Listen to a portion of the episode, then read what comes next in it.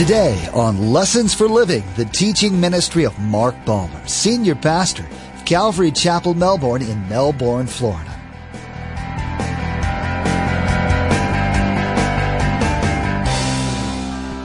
Watch out for false doctrine.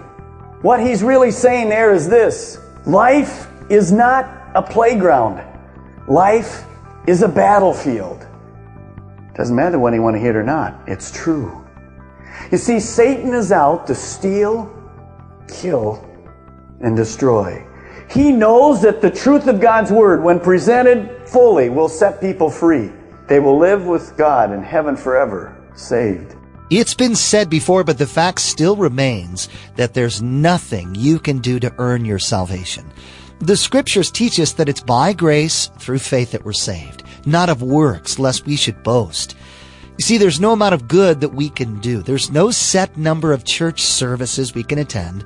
There's not an amount of money that will enable you to attain righteousness. Understand that it's not because of what we do or don't do. It's because of what Jesus has done that we can be saved. The only part we play is accepting that free gift of salvation. All we must do is say yes to Jesus. Remember, there's quite a few ways to receive a copy of Pastor Mark's teaching. We'll be sharing all that information with you at the close of today's broadcast. Now, let's join Pastor Mark in the Gospel of Mark, chapter 8, verse 15, with our continuing study entitled, Open Your Eyes to the Real World.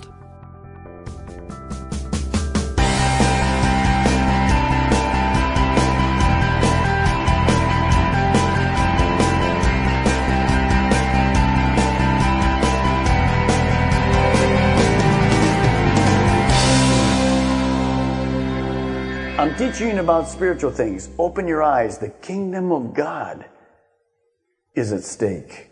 People's spiritual existence in eternity is at stake. And here's what Jesus says. If the disciples don't take heed, if they don't watch out, Satan will come and infect your thinking with false leaven of the Pharisees and Herod. And just a little bit of these false teachings will infect, dilute, pollute the real truth of God. Let's think about it for just a moment. Here we have the true Word of God. It's what God teaches. It's the unadulterated, perfect Word of God. But here's what Jesus is saying. The things that I'm teaching you, if you allow the leaven of Pharisees to come in, and for instance, he says to his disciples, if you begin to teach that you can be right with God by doing good works, will that have any effect on the truth of the word? It'll have tremendous effect. What kind of effect? Wrong effect. You can't be right with God by doing good works. On your best day, you can't be right with God. So he says to his disciples, watch this. And you have to understand what he's really trying to say here. He's saying this.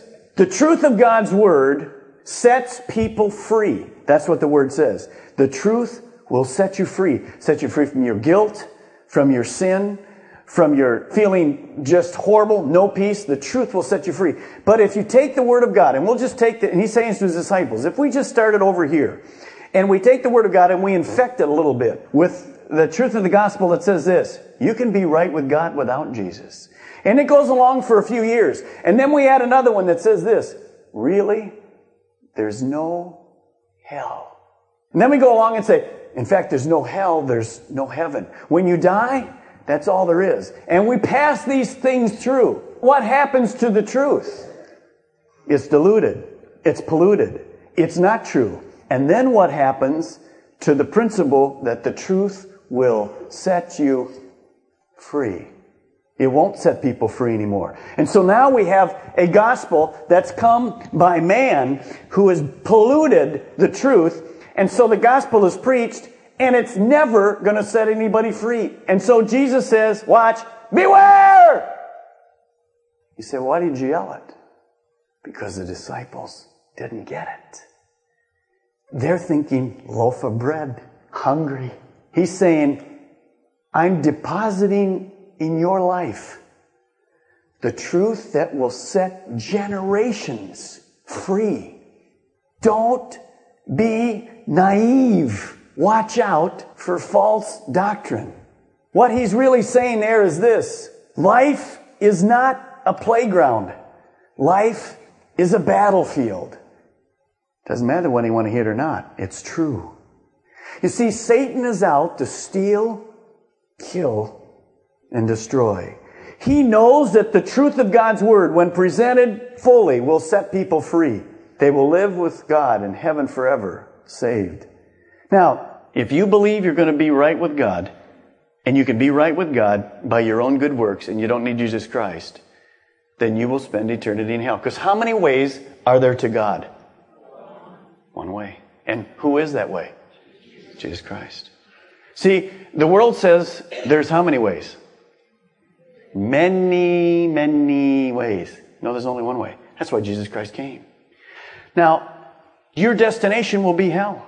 Now, if you also believe that you can live hard, play hard, and then you die and that's it, if you believe that, where will you spend eternity? Same place. So life is not a playground. It's a battlefield. We're talking about kids' lives. We're talking about adults' lives. We're talking about people's lives for eternity. This problem is not new. This problem a few years later in the church of Ephesus. Paul was teaching this church of Ephesus for three years, and he goes to the elders as he leaves, and he says this to the elders. I'm getting ready to leave you guys. I'm going on to New City. But I've been praying and crying for you because I know this is what's going to happen. He says from outside the church, there's going to come people in who are going to bring their yeast and try to dilute the doctrine of the church. But he says even worse, there's going to be people from inside the church. They're going to take little agenda items and they're going to come and they're going to dilute and divide the church by their own idea of what they think the Bible says. And Paul uses the same word in Ephesians that Jesus used. And he says this, beware! Because it'll destroy the church. Paul said, I've done something for you while I've been here three years. And this is what we try to do here. He said, I've taught you the whole counsel of God. I didn't go, I like that verse. I like that verse. It says I can be healthy and wealthy and wise. I like it. Underline that sucker. Put it right there. We're going to preach on that every week. Now here's a verse that says, all sinners die. Right that. I don't want to ever, ever go to that one. Do you think churches do that today? Yes. I mean, I'd rather hear that I'm a good person than my sin will separate me from God and send me to hell. But see, when we say that, then we say, there's a loving God who's come to make sure you don't go to hell. You see, we provide the grace with it. So that's why we teach verse by verse. You see, we're going through the verse. You don't take it out and go, oh, nice verse, let's make a doctrine of this. We go through the scripture because we know life is not a playground, it's a battlefield. Verse 17, aware of their discussion, Jesus asked them, Why are you talking about having no bread? Do you still not see or understand? Are your hearts hardened? Do you have eyes but fail to see and ears but fail to hear? And don't you remember? Now, if you're Jesus, what would you say to the disciples at this point? I'd probably say to them something like this Get out of the boat. you guys are never going to get it. I'm putting an ad in the Jerusalem Post tomorrow morning for a new 12. You guys are rejected. You're gone. He doesn't say that to them, but he does say, guys, put on your glasses. The real world I'm talking about. You don't get it. Come on. Come on. I'm going to be patient with you. But I'm talking about the real world. By the way, we need to be patient with people who don't get it initially. How many glad God was patient when you didn't get it initially? And some of us still don't get too much, do we? God's gracious. By the way, He's probably more gracious than I am, so don't push it. All right. Look at verse 19. When I broke the five loaves for the 5,000, how many basketful of pieces did you pick up? Ah, I can hear the disciples now. We're going to get this one right. and their answer, 12. And when I broke the seven loaves for the 4,000, how many basketfuls of pieces did you pick up? And they answered, seven. We got it. We got, we finally got the right answer to them. It's good, isn't it? You think Jesus was proud of these answers? No, because look what he says in verse 21. Do you still not understand? You see, guys, serving Jesus Christ is not about numbers. Some of you have spiritual pride. Oh, I know that. Where is that verse? I can quote the verse to you. And you have, all you want to do is study uh, numbers and, and facts and figures. And your life is filled with this theological stuff that's fine. But your pride is in that you know numbers and figures and verses and you could pass Bible trivia. And when you get to God, you're going to say, I know the answer to that one, right? I know it. I mean, nobody else knows it, but I know it. God isn't interested in Bible trivia. He wants your heart. And these guys say 12, 7. They're still in the physical world. Guys, we're not in the physical world this morning. And Jesus says, Do you still not understand? You don't get it. You don't get it. You don't get it. You don't understand. So Jesus says, look beyond the physical to the spiritual. You don't get it. Jesus says, when you saw the loaves and the fishes, it wasn't about physical food. It was about spiritual. Here's three things he was saying to them. I am God in the flesh. When I handed you food from five loaves and two fishes to feed 10,000 people, who could do that? Only God could do that with a creative miracle. I'm God. You're looking at Him. We're not talking about bread and baskets left over. We're talking about God. Secondly, as God in the flesh, I will meet all of your physical needs. I was able to meet physically the needs of all of those people. I'll do it to you. What are you worried about? You think with one loaf on the boat with 12 people, it's a problem to me? What are you worried about this morning? Well, it's almost rent time. Can God provide? Think it's a big problem for him? No, it isn't. And yet we worry about the physical, and it interferes with the vision that God wants us to have spiritually. You see, our mind is on the physical rather than the spiritual thing. Thirdly, Jesus says to them, I am the bread of life. You missed it. The loaf that I'm talking about is me. And he said, I've come to feed a hunger that's greater than a physical hunger. Because in every man, woman, and child, there's a hunger to know God. Now, some people don't know it, and some of you guys have been pregnant. You have these desires when you're pregnant, you know, for pickle sandwiches and ice cream and all that. You don't know what you're hungry for. You just can't until you get the right thing, and your husband thinks you totally lost it because he doesn't have estrogen flowing in his veins. But when you get it filled, you go, "Ooh, that did it." See, that's the way the world is. Satan tries to bring all these things in to fill power, pleasure, pride, position. That's going to satisfy it, and we find out what never satisfies. So Jesus says there's a part of you. There's a spiritual part of you that cannot be fulfilled without me. And then he does something very interesting. Think about this.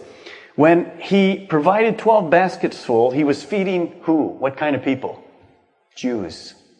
When he fed the 4,000 and plus, and there were seven basketfuls left, who was that to?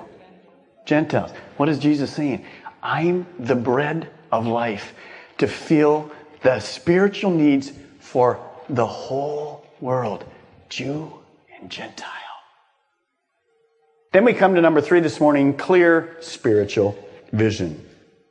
And Jesus is going to take, I believe, through a practical miracle, the very same thing and apply it to this principle. Look at verse 22. They came to Bethsaida, and some of the people brought a blind man and begged Jesus to touch him.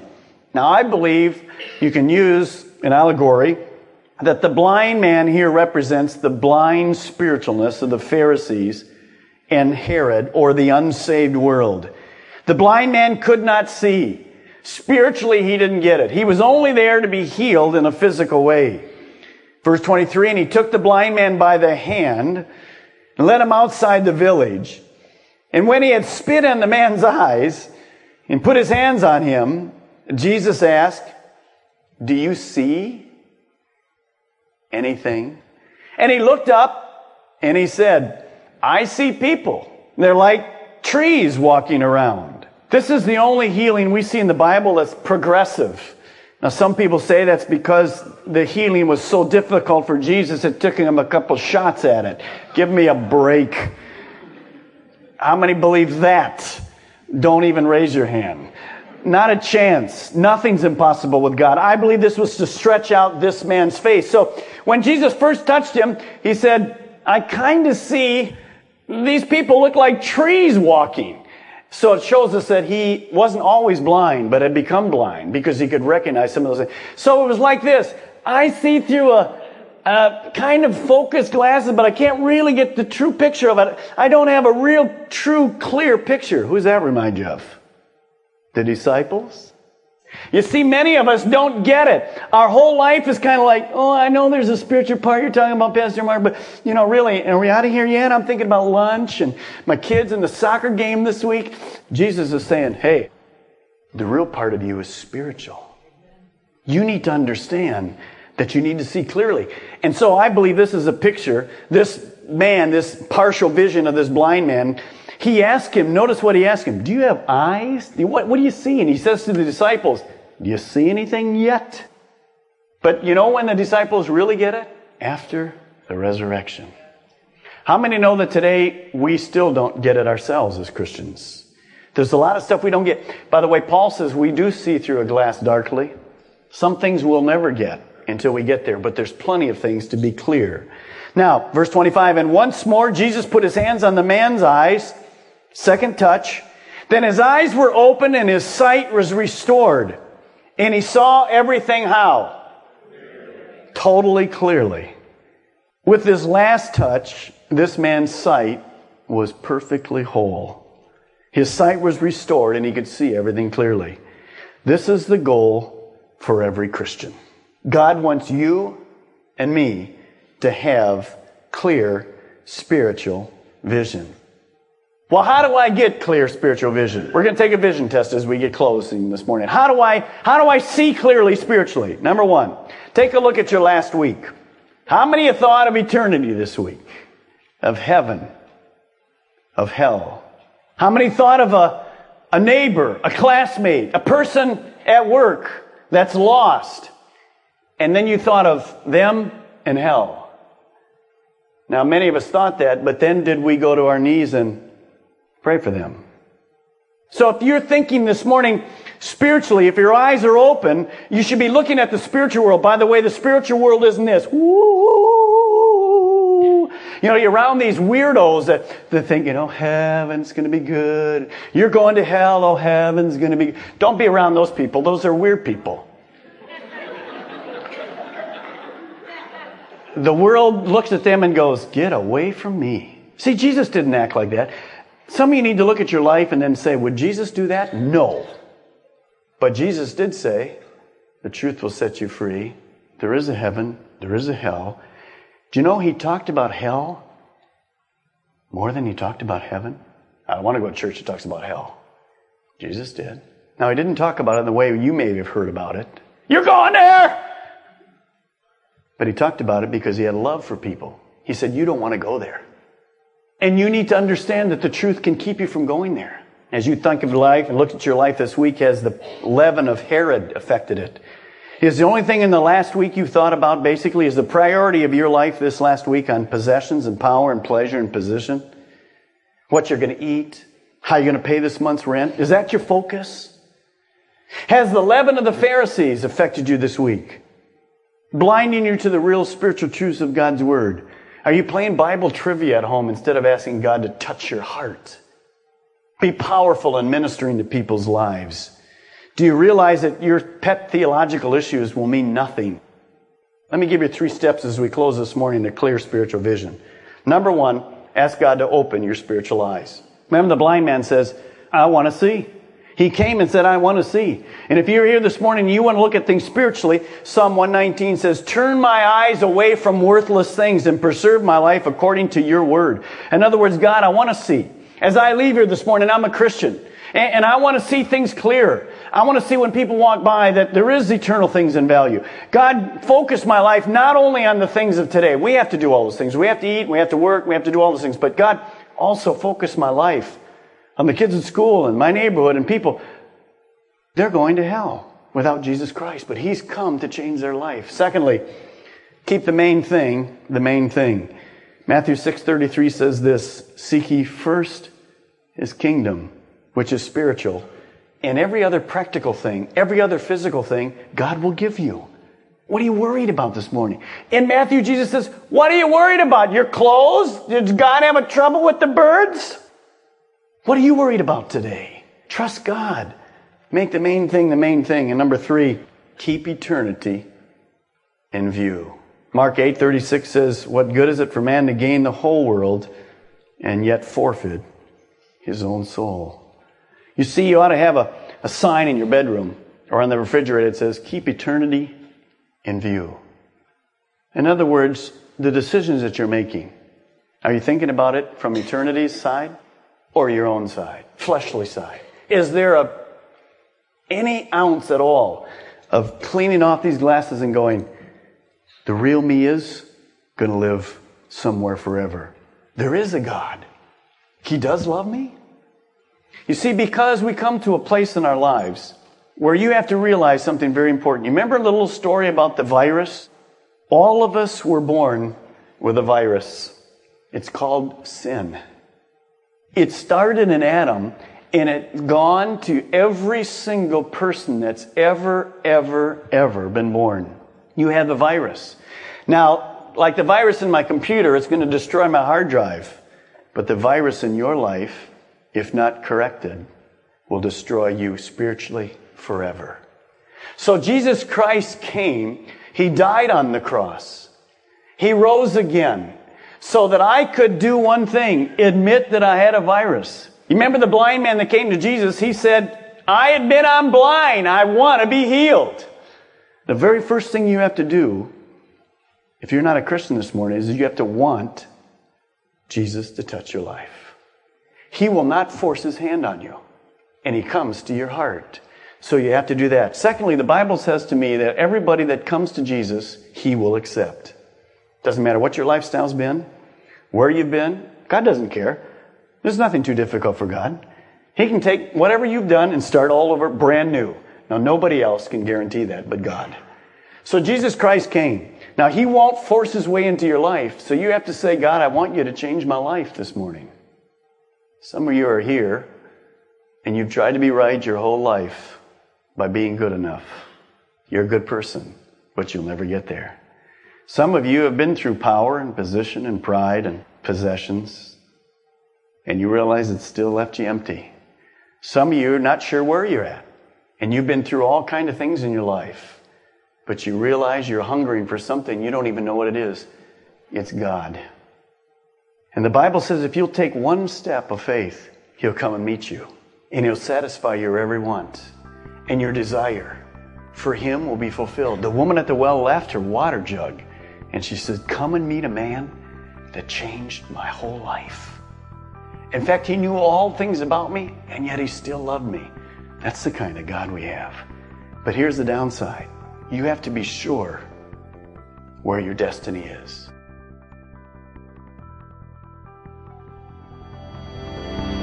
Pastor Mark reminded us today that the real you is spiritual. That means that your inner man, your heart, is what counts. That's why God wants to heal us. He wants to be our great physician. He wants to take our hearts of stone and cleanse them. He wants us to become soft and pliable so that He can mold us and make us into His disciples. But He can only do that if we'll allow His work of grace in our lives. Pastor Mark will continue teaching through this series the next time you join us. For those of you that like to have CD archives of Bible teachings, we'd like to offer you a CD of Pastor Mark's message from today. Log on to lessonsforlivingradio.com and select the Order a Message option from the main menu. The cost for each CD is $5. This is only to cover the materials and shipping it takes for you to receive your CD. Again, to place an order for a CD, simply log on to lessonsforlivingradio.com and select the Order a Message option. Now, here's Josh with today's message number and title. Thanks. The message number from today's broadcast is MB3133. And the title of this message is Open Your Eyes to the Real World. Again, today's message number is MB3133. And the title of this message is Open Your Eyes to the Real World. Place a marker in your Bibles and join us next time here on Lessons for Living. Pastor Mark will share with us a sobering truth.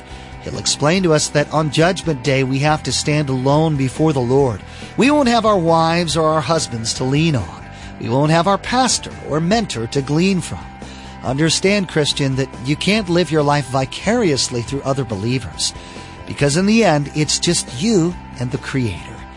We've run out of time today, but we do encourage you to tune in next time as Pastor Mark will continue sharing with us from the Gospel of Mark.